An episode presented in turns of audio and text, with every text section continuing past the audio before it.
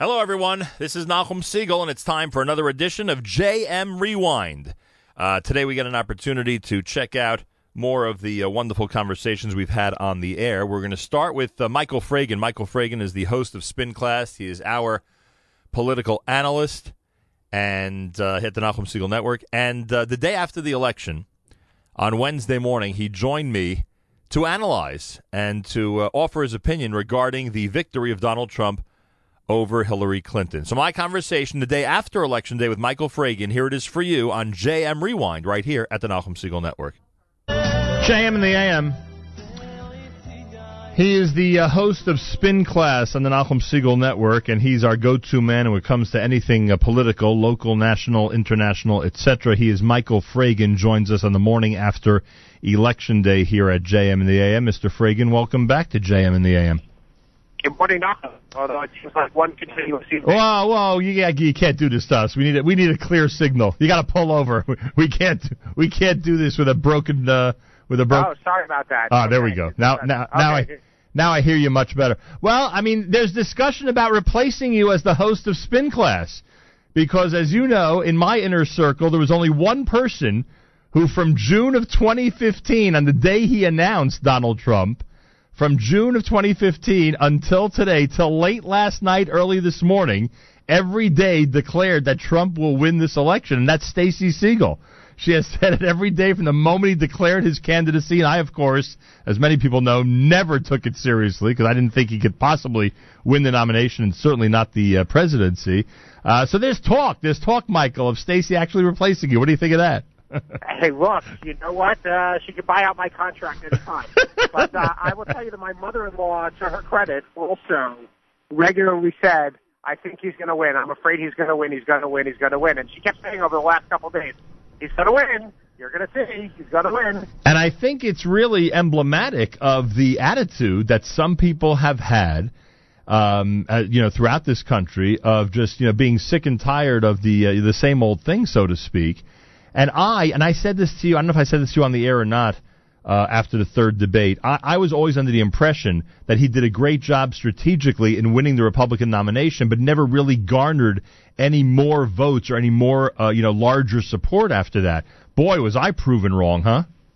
Uh, it did seem that way. You know, the 14 million that he got in the Republican primary, you know, he needs to go from 14 to 50 or whatever the final numbers were. Although, be mindful of the fact that Hillary Clinton did win the popular vote, apparently. Um, you know, so uh, it you know it is a it is a win, but uh, a substantial. It's a substantial win. It's a surprising win, but Hillary Clinton did win the popular vote. I don't think that that doesn't matter to me and shouldn't matter to anybody because you you you win under the rules that you have. But yes, it did seem like Donald Trump was kind of rudderless for a long time as far as what he was trying to do and how he was trying to get there. But you got to give you got to give his team credit, particularly Kellyanne Conway. You see huge change in Donald Trump and his entire campaign, the entire attitude, um, uh, just a self-discipline over the last 10 days, over the last two weeks, where this race, the dynamics of this race really changed over that time. But you know what's funny, and a lot of people have been saying this about the last 10 days and two weeks. I don't think this election was won over the last 10 days, two weeks. I think there was, there was so much of this sentiment brewing. I mean, now I say this, you know, with hindsight being 2020, so much of this sentiment brewing over the last, uh, you know, year and a half that I think it, it really just came to a boil by the time we got to election day. I don't know if he would have kept his old standard Trump-like presentation. I don't know if he would have lost. Well, I think that this election told us something is that whoever the spotlight was on did poorly. Because these are two historically unlikable candidates, unlikable people. I mean, there's no question. Donald Trump comes into office as the most unlike presidential candidate ever. Hillary Right. Clinton would have would have been the most unlike presidential candidate ever. But whoever the spotlight was on, that was the person who started doing poorly. And for for about whether it was ten days, two weeks ago, Donald Trump and his campaign made the decision we are going to focus the spotlight on Hillary Clinton. We're not going to make any mistakes. We're not going to do all the, some of the side uh, sidetrack issues that we have gotten ourselves into. And if we all refocus the spotlight on her, we are going to that Oh. happen. Her turnout was depressed. If you look at urban centers compared to Obama numbers in many of the cases that she needed to win. I mean, one of the reasons she lost Wisconsin is because she did not do well in Milwaukee. Right. She did not do well in places that she needed to do well. She didn't do, you know, places that she would be expected to do well. In Michigan, it's the same thing. She didn't do well in places she needed to do well. In Philadelphia, she underperformed in a lot of places. So he did very, very well with white voters, and she underperformed with people that she needed to perform. But the, the gaps in demographics in this election are startling. Unbelievable. The whole thing is unbelievable. Um, especially based on expectations. You know, look at. I mean, I assume you're alluding to things like the women's vote and uh, and minority vote. I mean, in certain circumstances. And college educated. The gap between education and how amongst white voters and how they voted in this election. Hillary Clinton won 28 percent of non-college educated. That's according to what I. That's what I saw early this morning, which is a startling number for a Democrat because generally conventional wisdom is that Democrats do well amongst people who are have-nots. Right. Uh, or people who are not who are struggling with the economy amongst the working class. And the Democrats just got killed amongst the white working class. They absolutely got killed in this election. And it didn't just cost um, you know, there are a lot of reasons you can come up with for it. You know, that Donald Trump is not a true conservative in many ways. He's a populist. A different message. And that message resonated with a lot of America that has unfortunately missed out on that areas of the country that have had an economic boom. Uh, Michael Fragin's with us. It's interesting how certain people over the last few weeks, especially, were surprised about some of the places he insisted, or his staff insisted, or the RNC insisted uh, that he campaign, uh, that he you know go and visit. And yet it seems that that strategy, well, obviously being the victor, the strategy of course worked. But uh, you know now now you see that that counties and states that people walk into elections thinking they're they're uh, uh, unflippable, so to speak. You see that with some hard work and the right strategy, one can flip them. Yes, I mean people. Donald Trump said over and over, and many people said that the Upper Midwest is where we're going to win this election, and they continue to say the Upper Midwest is where they're going to win the election, and the Upper Midwest is where they won the election. It, it that that is actually how it happened. And it's quite remarkable that it happened that way because in, you know, places like Wisconsin, he didn't even do well in the primary. Mm-hmm. He didn't do well in the Republican primary, but he ends up winning the state in the general, a state that, you know, states that haven't gone to a Republican since 1988 or 1984. Right. I mean, just he, he won some of those states. And yes, people were skeptical. I, look, I was skeptical. I'll be the first one to say I never thought it would happen uh, I do, I did acknowledge, and everybody should have acknowledged, and I think most people should have acknowledged that Hillary Clinton was a phenomenally flawed candidate. Right. It's just, it's, it's incredible in the end with her, given her liabilities that the, you know, that the Democratic Party tried to coronate her. And everybody should have seen it coming with her weakness with vis-a-vis Bernie Sanders, right. a 70-year-old socialist. Uh, everybody should have seen her inability to, to, to put him away. Um, but she, you know, she continued on, and really, she never really adjusted to the, you know, to Donald Trump's.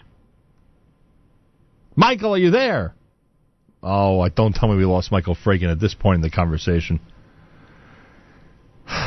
Michael, if you can hear me, oh, there you go. We, we, we lost you. You got to make the point again. We lost you for the last 15 seconds. Sorry, it's the vagaries of the cell phone. But the uh, I'm talking about the change election. 2008 was a change election. People want to change. Barack Obama won on change, and people still want change. And Donald Trump was change, and Clinton was more of the same. Right. People just did not want another four years of the Clinton of Clinton presidency. When do I done with the Clinton? When do I get to find out uh, one of my great curiosities, the Jewish vote percentage down in Florida? Uh, I imagine there are some exit polls. I haven't seen anything yet, but uh, I imagine over the next couple days there'll be there'll be something out there. Um, I don't. I pro- personally don't think it's going to be incredibly good um, for Trump, but uh, but we shall see. You never know. I mean, he's surprised people in the past. Yeah, that's for sure. Um, so there you have it. I assume you saw some of the statements that came out of Israel. Uh, some of the uh, right wing uh, political figures in Israel specifically who are assuming that uh, because of a Trump presidency, they'll be able to adjust things according to their according to their wishes. Have you seen those statements out of Israel? I have seen statements, and I will say uh, I heard David Friedman speak on Monday night. Uh, he was he spoke here in the Five Towns um, to uh, and I will say very most impressive very articulate, um, certainly made all the right arguments uh, for supporting Donald Trump and supporting the Republicans. If you uh, and I thought he was I thought he was great. And if this is the type of policy that this administration is going to pursue, um, look, I hope that they pursue policies on behalf of Israel and the entire Middle East that are intelligent and well thought out, as David Friedman articulated. Uh, Michael, a quick comment on the House and Senate. I mean, uh, w- once once we saw again with 2020 hindsight the way the presidential election went, I assume those two uh, were as expected. Uh, which I'm sorry, which, House and Senate. Uh, well, the Senate, I mean, the House was never in doubt. I don't think. I mean, I think I, I think that that was, uh, you know, never going to be. I mean, we did lose a couple. The Republicans lost a couple seats. Um, you know, have to see. I think, you know, I hopefully will. You know, Donald Trump will not make a move against Paul Ryan. I think that would be a mistake. I think to to to go ahead and do that, but you know, there is rumbling about that because you know of because he values loyalty. I think that would be a mistake. The Senate, look, the Senate ended up. Once I saw in Indiana that Todd Young had defeated Evan Bayh, I saw it was going to be an okay night. Uh, that was a surprise victory. Evan Bayh, an institution in Indiana, Right. uh, coming back to reclaim his seat. And he won. I mean, he lost, and he just it was it, you knew it was going to be a good Republican night. And in fact, that actually portended for the for the Trump vote around the Midwest. Really amazing. The whole, like I always say, great spectator sport. No, no night like last night. I can tell you that much. Did you get it? No, any? no, not, not at all. And I guess hats off to Stacey Siegel. Uh, Yeah. let's get let's get her on, and you know, let's start. Uh, I'm telling you, she asked me this morning if I want her to come on and uh, be interviewed. From the day he announced presidency, that his candidacy for president, all through the entire process till late last night, early this morning, she said every single day he will be the next president of the United States. Uh, Michael, thank you so much, and uh, continued success. And we'll talk more politics, obviously, down the road. Absolutely. Thank you, Malcolm. And as uh, as you have mentioned, nobody has ever watched politics or will watch politics in the same way again after uh, this election. No question about it. It'll be a long time before anybody thinks that any race is a foregone conclusion. That's for sure. All right. Thank you, Michael Fragin. There you have it. That was my conversation with Michael Fragin the day after Election Day, after the victory of Donald Trump over Hillary Clinton. Next up, uh, Dr. Jeffrey Gurock, his brand new book, or actually, I should say, an updated version of his book on the Jews of Harlem.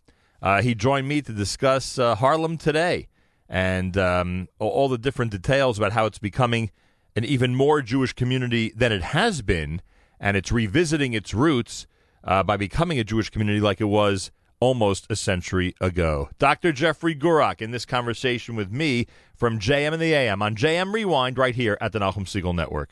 Uh, one of our favorite guests is with me uh, live via telephone. Dr. Jeffrey Gurock is the Libby Klaperman Professor of Jewish History at Yeshiva University. He is a prize winning author. He has written or edited uh, 18 books in the area of American Jewish history, and the brand new book is called The Jews of Harlem The Rise, Decline, and Revival of a Jewish Community. It is a New York University Press release. You can go to nyupress.org for information. Dr. Jeffrey Gurock, welcome back to JM in the AM. Good morning, Nachum. It's always a pleasure to speak to you and your community, that's for sure. I greatly appreciate that. Uh, this is not the first time you're writing about Jewish Harlem. Well, when, when you were my student some 30 years ago, uh, my first book was called When Harlem Was Jewish, 1870 to 1930. So this version is a rewrite of that first 60 years, and I added an additional 85 years, bringing the story up to literally the present day as Jews have returned to Harlem, and we're beginning to see the first glimmerings of the emergence of Jewish religious life in Harlem. It's been it's been slow to evolve as far as religious life is concerned, but now there are a number of a number of minyanim. Uh, almost typically, Chabad was the first on the scene about ten years ago, but now there are a number of shuls uh, in existence, and in fact, uh, this Sunday the Jewish Community Center of Harlem is opening. That's the first y, first Jewish Y in Harlem in over a hundred years. So the book uh, revisits the first 60 years and then adds an additional 85 years. So, uh, you know, I keep all my records from, from 40 years ago and I was able to rewrite the book. And frankly, I have to tell you as my friend that um, when you write as a young scholar and you write as an older scholar, uh, you mature over time. And I think this book is a little bit more accessible than the earlier book.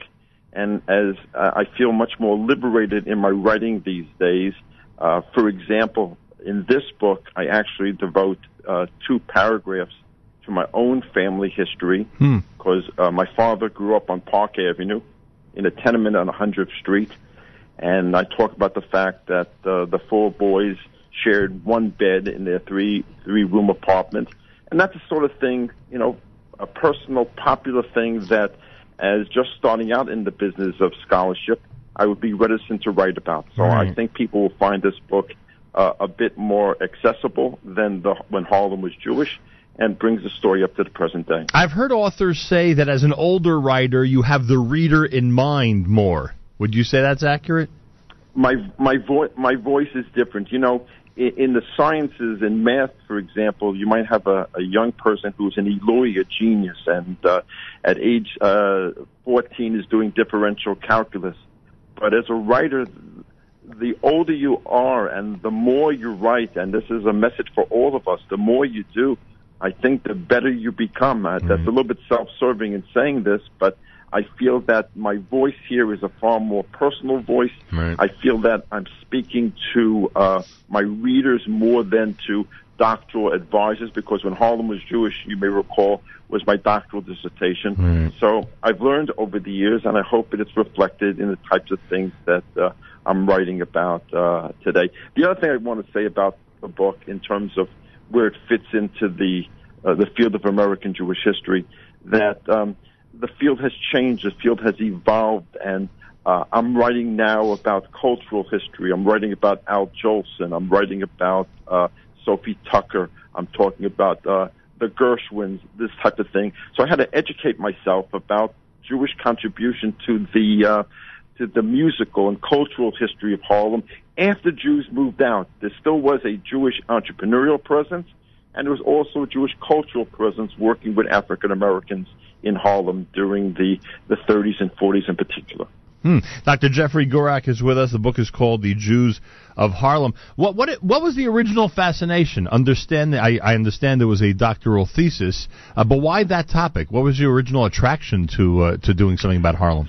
Good question. So I was a child of the '60s, and I lived through an era in New York, and New York City, New York Jewry is my scholarly beat, where you know we grew up uh, um, memorializing Goodman, Schwerner, and Cheney, these three martyrs in Philadelphia, Mississippi.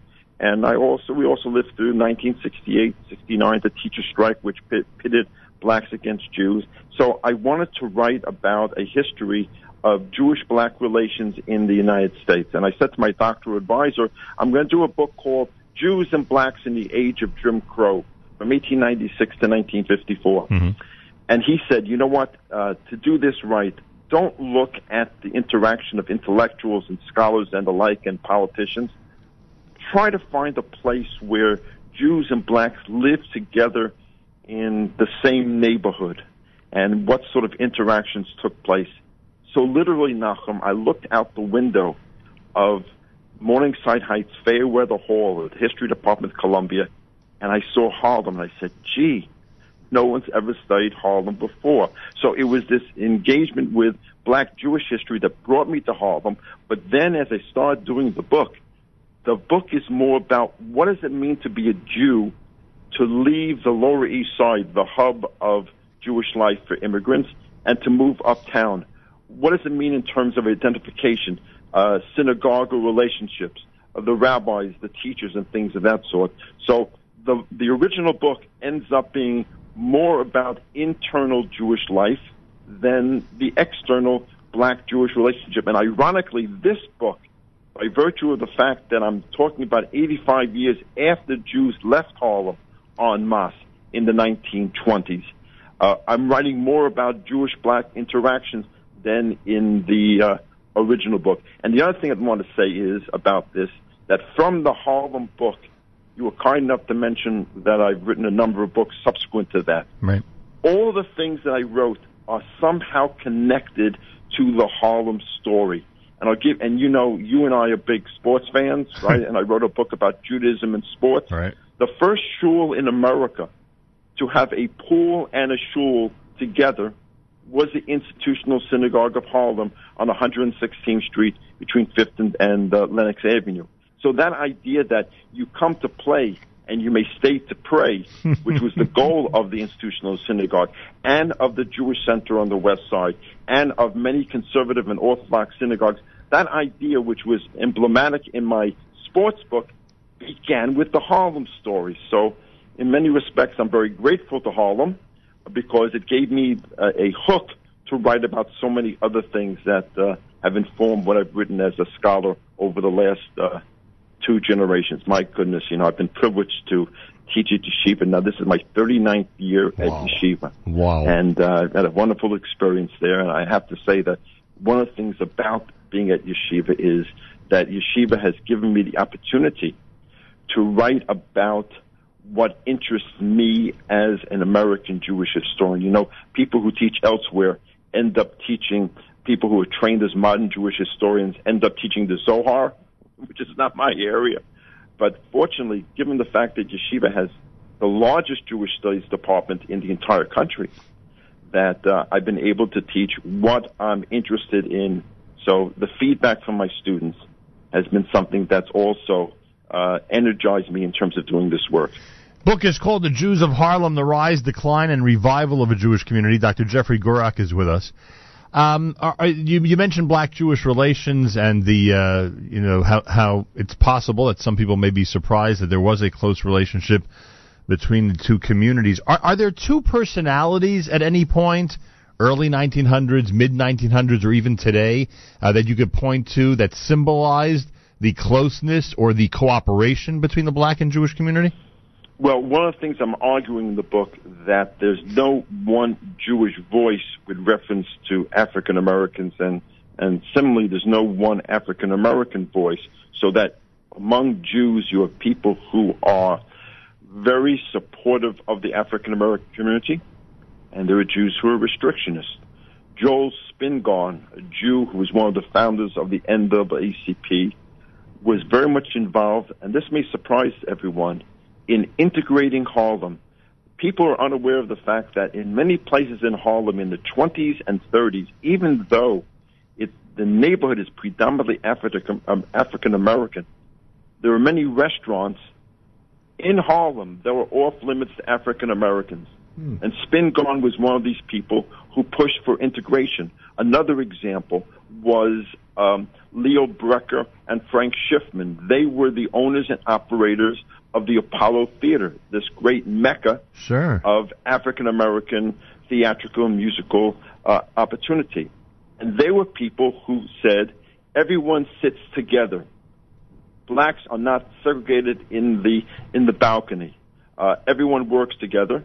So they were people who were very very supportive of African Americans. And in the 1960s, uh, there were some attacks against Schiffman by some radical black groups who said that in fact he was out to uh, help himself more than the community. And stepping up to the plate, interesting metaphor, was Jack Roosevelt Robinson, who said, no, Schiffman and Brecher have a long history of working among uh, uh, African Americans. So what I argue in the book is there's no one Jewish voice. There's good, bad, and ugly in terms of, of that relationship. And similarly, you have the Amsterdam News, which was very supportive of, of Jewish efforts.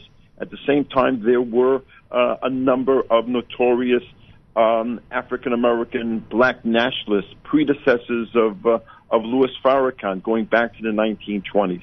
So it's a nuanced story. It's a complicated story, and ironically, now 40 years later, I'm getting back to the original motivation for writing this book to say when we look at black Jewish relationships, it's a very complicated uh, story. So I think people will be uh, intrigued uh, intrigued by that as well. I've had the pleasure of, uh, of on more than one occasion of seeing the Lower East Side of Manhattan through your eyes, and uh, you know, re- really reliving in just a couple of hours American Jewish history in such an important place. Uh, in reference to such an important era. And we see many synagogues and institutions, obviously many of them, you know, not active anymore, but you know what I mean. Certainly, Mm-hmm. certainly the edifices uh, are viewable. Uh, if, if we would do the same thing in Harlem, would there be plenty for us to see? Are there plenty of Jewish sites of the last 100 years that you could point out? there almost all the Jewish sites are now churches. But it, it's sort of interesting. When the first book came out, I was doing walking tours of Harlem, and now I'm back doing walking tours of Harlem. And you have uh, the old Temple Israel, which was on 120th Street in Lenox Avenue. Go there, you see this this beautiful building with Jewish iconography in the uh, uh, in the outside. Ohab Tzedek Synagogue, which has been for the longest time, 95th Street, uh, between Columbus and Amsterdam. Uh, that building is still there. The IS, the Institutional Synagogue. So there are a number of synagogues that are now churches that have survived. But you have to understand that the shul that my grandparents davened in, the Homeler Young Men's Association of Harlem, was a storefront. There were over a hundred different congregations of Jews, particularly in East Harlem, among the poor Jews who rented out space who didn't have buildings. So, um, architecturally speaking, the Lower East Side, the old Lower East Side, and you know, it's become gentrified as much as Harlem has become gentrified. Probably more than Harlem has become gentrified. Mm. Uh, there's much less in terms of what you can see, but there certainly is a lot uh, that that's worth that's worth talking about with, within Harlem. But if, if you go to 116th Street, you look at the old, old Tzedek building, on either side of it, you have a whole new string of stores and buildings. And fortunately for me, when I do these tours, that building has survived as a church because I wouldn't want to say to people, you know, look at this area. This is where the synagogue used to be. So those synagogues have survived as churches, and um, they're very interesting to uh, look at the uh, the gentrification of Harlem uh, in the present day. Dr. Jeffrey Gurock is with us. The Jews of Harlem is the book, The Rise, Decline, and Revival of a Jewish Community. Uh, some people who remember the uh, 60s and 70s uh, were the bulk of the Upper West Side Jewish community. I think we could say we're, we're in the 60s and 70s, meaning West 60s and West 70s. Uh, we, we saw over the next uh, 20, 30 years uh, the community and the epicenter of the community really move uptown. Very, very active now in the 80s and 90s, low 100s. Uh, is is this now the revival of the Jewish community of Harlem just an extension of that, or is it more of a separate type of development, the revival of the community? It, it, it's very it's very much con, uh, connected. Over the last ten years ago, there were already more Caucasians and African Americans in Harlem, and Jews have been part of that return to Harlem. And in fact, from a real estate from a real estate point of view, it's almost becoming prohibitive to to buy a brownstone in Harlem Harlem today. And there has been a migration from uh, from the west side and to some extent from the lower east side as well into Harlem, uh, uh, occupying some of these uh, buildings. And from a religious point of view, the west side Eruv has been extended into Harlem. So we can anticipate, you know, when you have an Eruv in a community, that's a sure sign that traditional Jews will be moving in.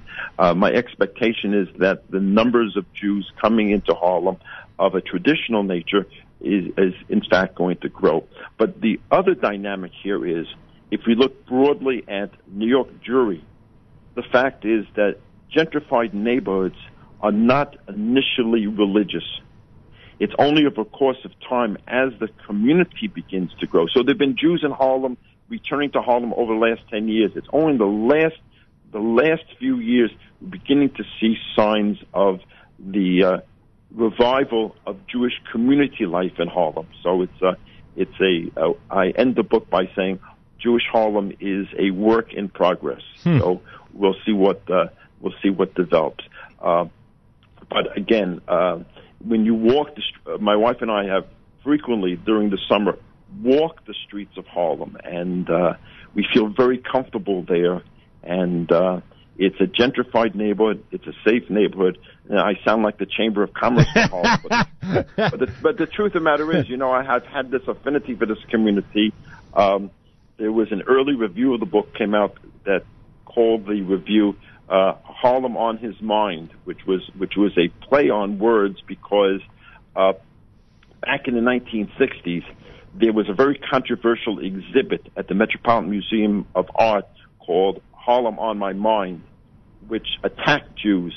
So now Harlem on My Mind has been part of my part of my life uh, for uh, last 40 years. And in a sense, if you go back to my uh, to my father's life, uh, uh, there's been a direct connection to Harlem going back to 1905. So that's uh, that's very special for me too. Can you Uh, can you tell me about the uh, the two photographs on the cover of the book? Are, are those the same building? the that that building was the Beit Midrash Hagadol of Harlem. Which was where? What was the address? which was on 105th Street between Madison and Fifth Avenue. It's no longer there. It was an extension. It was an extension of the Beit Midrash Hagadol of Norfolk Street down in your neck of the woods. Right. And in Harlem's heyday, there were a number of landmark synagogues that either had branches in Harlem or moved uptown to Harlem. You know, you and I have talked a number of times about the Eldridge Street Synagogue, Right. Kahawadash Shurin of uh, Eldridge Street. Mhm. Well, there was a uptown Eldridge Street, uh, uh, excuse me, Kahawadash Shurin in Harlem on 115th Street, if I'm not mistaken. And in the book, there's an interesting story, I think a controversial story, of the battle that ensued downtown when the rich Jews, the newly rich Jews called all rightniks of uh, downtown, wanted to move the shul uptown, you know, take the money and run, so to speak. Right. and I characterize it as one of the first examples of what we call, and you know, I I, I give the good, the bad, and ugly. I tell it straight uh, of what I call synagogue imperialism, Right. which has been an issue for our community since since that day Yeah. um, and uh, it's something which Jews have had to deal with over the course of time. So I think there's resonance from the, the Harlem story connected to the Lower East Side and also connected to uh, what happens to Jews in Gotham after they leave uh, and move elsewhere in the 1920s. What do you think in general of the uh, incredible growth and um, gentrification going on in the entire island of Manhattan? We see what's going on in Washington Heights. We read about Inwood.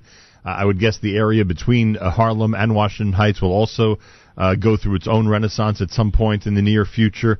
I mean, it, it seems like anywhere on that island now uh, is uh, the arrow is only pointing up. Well, the gentrification of Manhattan, if you take a look at one of my earlier books called Jews in Gotham, which I published five years ago, I point out that even during the toughest times in New York City, we're talking about the late 70s, during the Beam administration and the early Koch administration, you began to see signs of people not wanting to not wanting to commute into the city, one seeing Manhattan again as as their home. You know, uh, one of the great blessings of teaching at yeshiva is that when I teach at Stern College on Christmas morning, and I I live in Riverdale, I'm able to drive in and teach it at Stern. It takes me seven minutes to drive from my home in Riverdale. Right. And normally it takes an hour. Right. So people, a lot of people, and I and I love Long Island. I love Long Island Jews, but I also pity them who are on the Long Island Expressway, who have to drive into New York or take the Long Island Railroad into the city. I, I'm very interested in rapid transit history of New York City. Anyway, what I'm saying is that each one of these neighborhoods reflects the fact that people want to live in close proximity to their work. And in fact, for the Harlem story, it's history repeating them, itself. Why did Jews move to Lenox Avenue in 1905? Because the subways were, were just built and you could live uptown. And if you owned a factory, you could live in quasi suburbia, although it's still in Manhattan, and get down to work within uh, 15, uh, 15 or 20 minutes. One of the sort of jokes in the book is that when Harlem first became Jewish in the 1870s, Harlem was geographically separate from downtown. And if you wanted to get from 125th Street to Battery Park in the summertime, the only way to get there was by steamboat. Huh. And it took between 45 minutes and an hour to get downtown. Well, we're opening the Second Avenue uh, subway eventually. Right. At this point during rush hour, it takes between oh, 45 minutes to an hour to get downtown.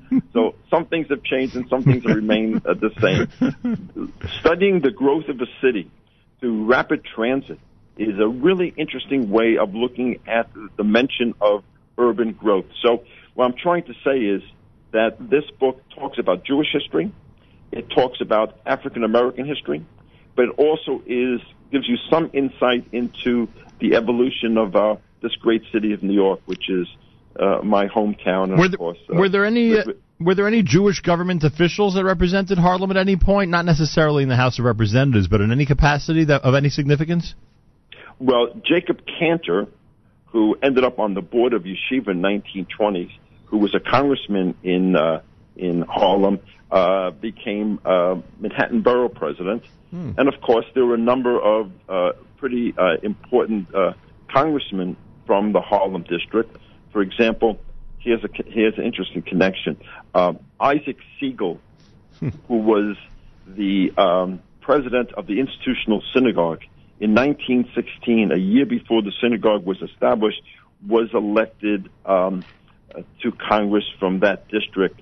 It was an interesting election. You had three Jewish candidates running for office.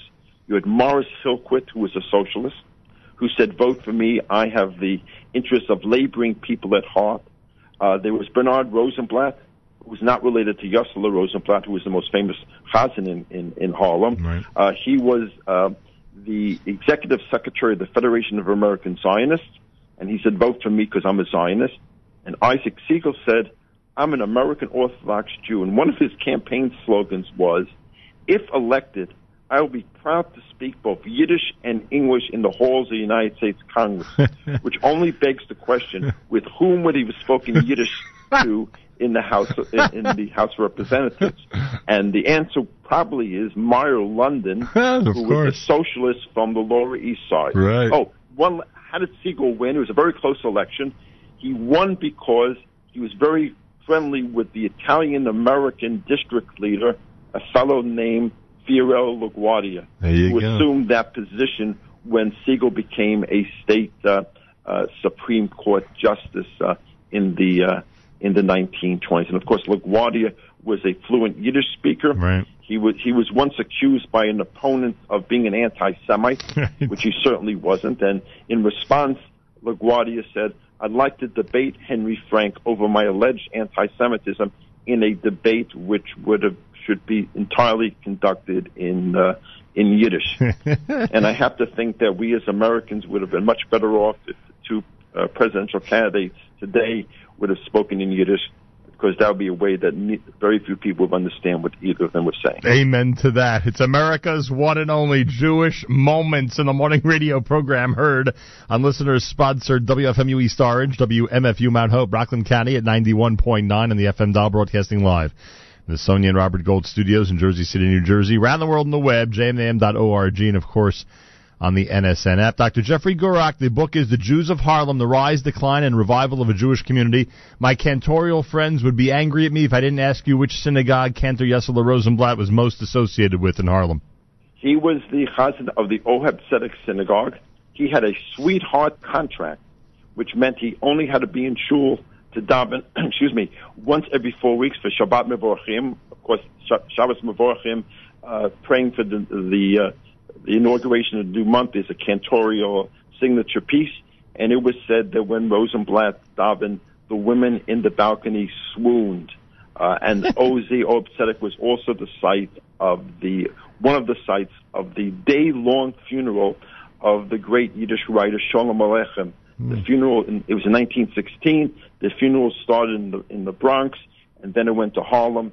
And uh, Rosenblatt recited Kel Mole Rachamim, and then it went to Lower East Side, and then he was buried in Queens. So that was a real travelogue for for America, for New York Jews, and it, it took place in Tzedek, and it, it was it was one of the signature synagogues of of that time, and it, it survived quite well, and it's it's it has been for the longest time on uh, 95th Street in Amsterdam and, and Columbus. Dr. Jeffrey Gurock is the Klaperman Professor of Jewish History at Yeshiva University, a prize-winning author, written or edited 18 books in American Jewish history. The new one is called The Jews of Harlem, The Rise, Decline, and Revival of a Jewish Community. It's a, uh New York University Press release. Dr. Gurock, I assume this is available everywhere at this point?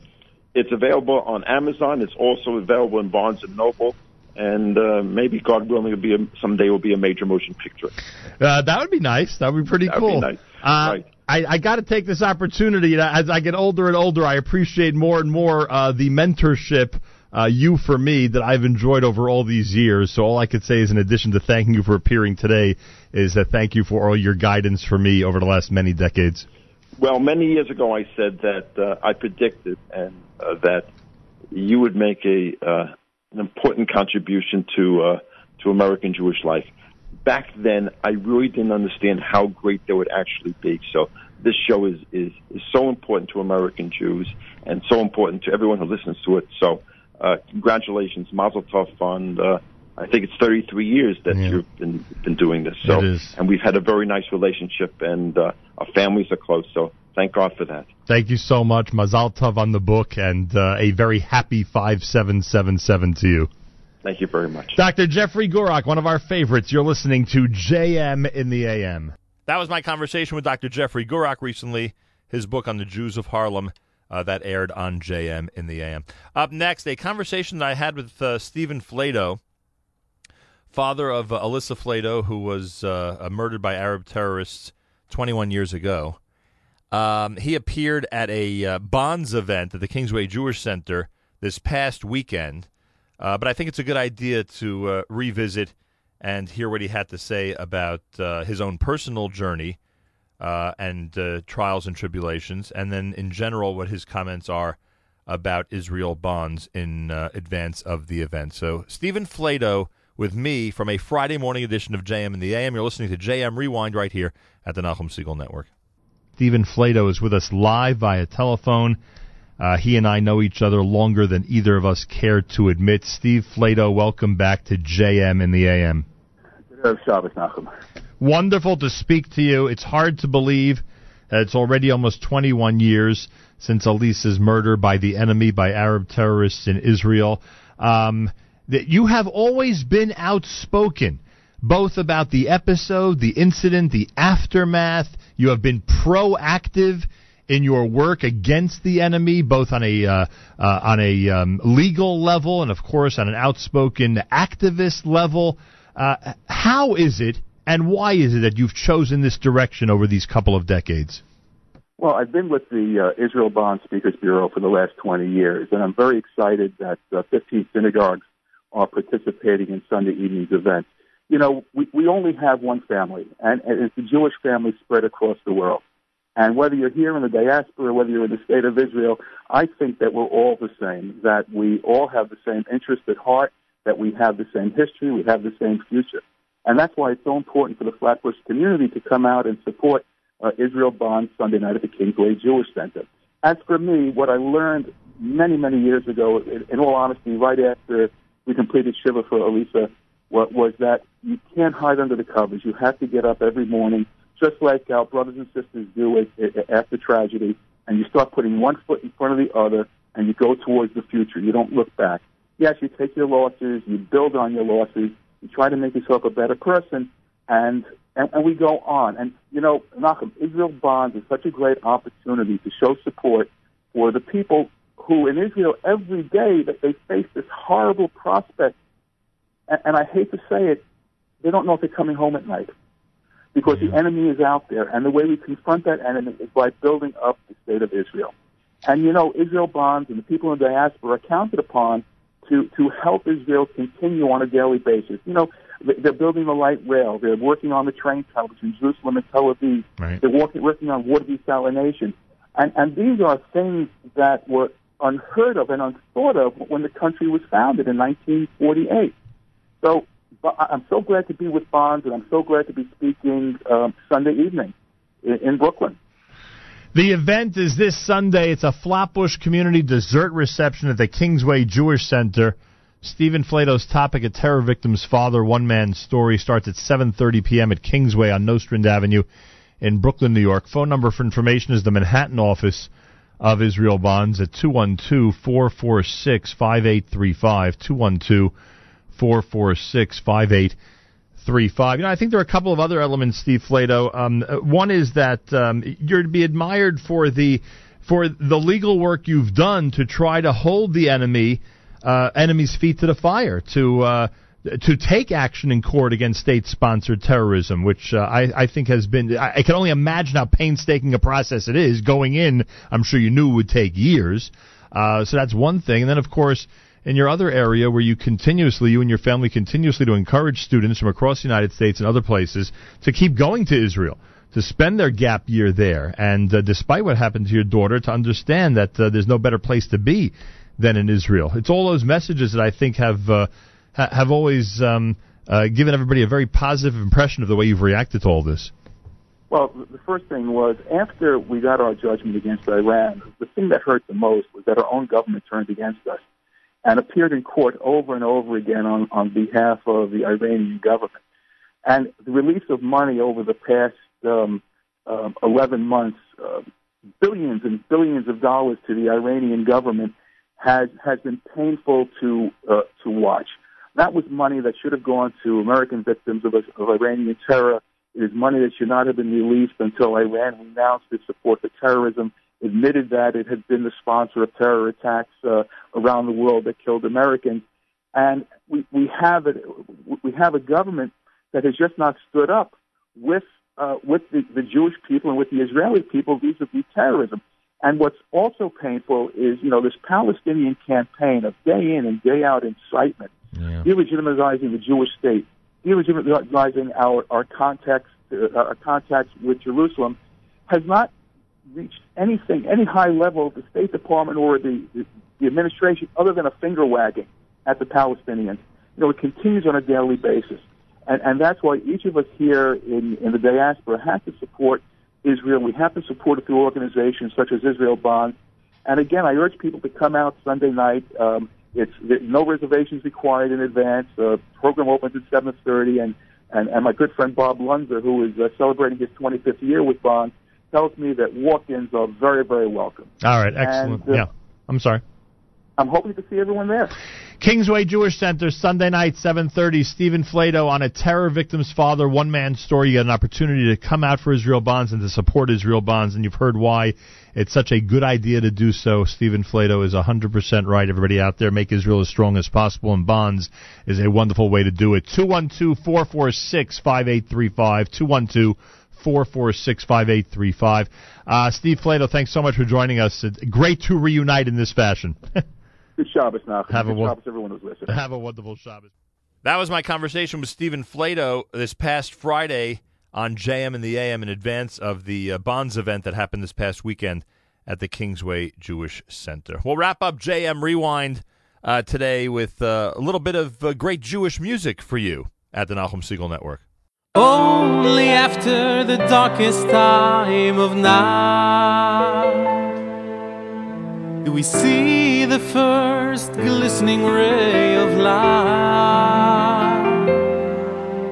The twilight at the end of days, all bad, all we've had will dissipate. Night and day will come together to create a glow, and we'll see a new and all the world will know.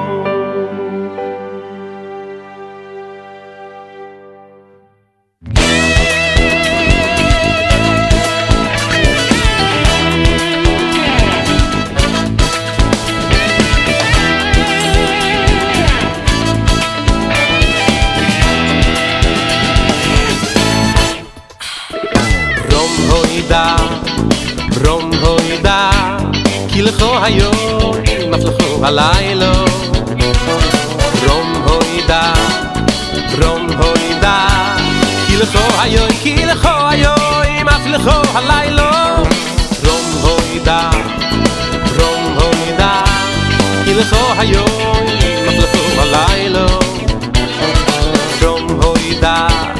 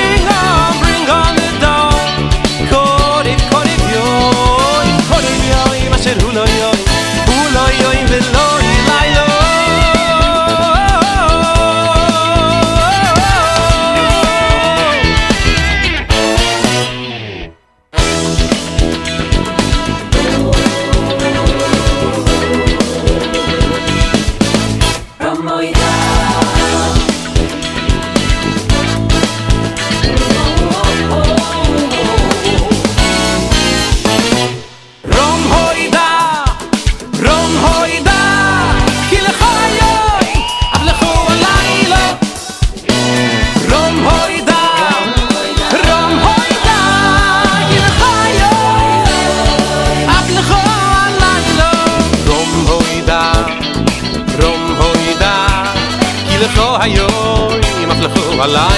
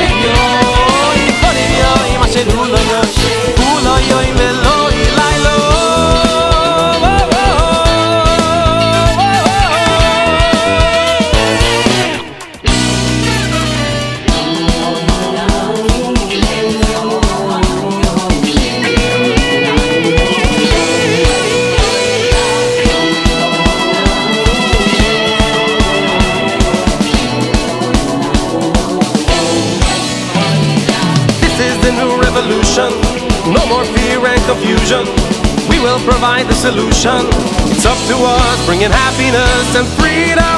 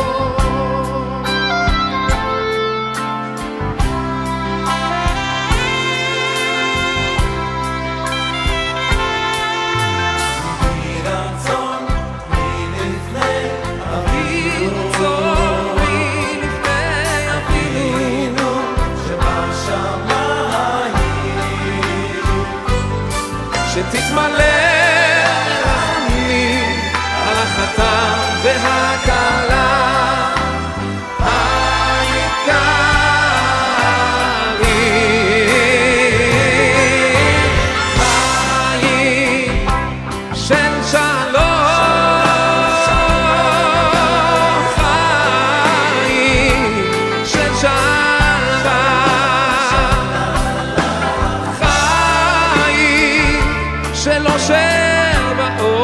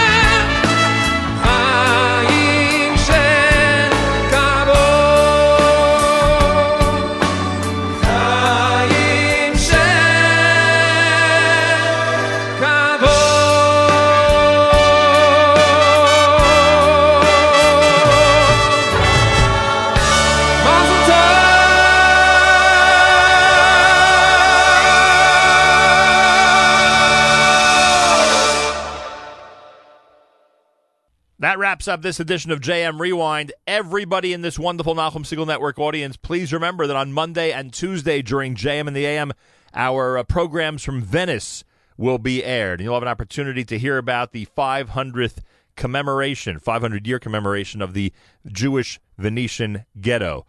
Uh, that's all happening Monday and Tuesday during JM in the AM. And of course, over the weekend, after we present the incredible concert in a Malava Malka form in the ghetto, uh, we'll have that for you at NahumSiegel.com for you to enjoy both in audio and video fashion. I thank you for listening in. Make sure to tune in next week for another edi- edition of JM Rewind right here at the Nachum Siegel Network.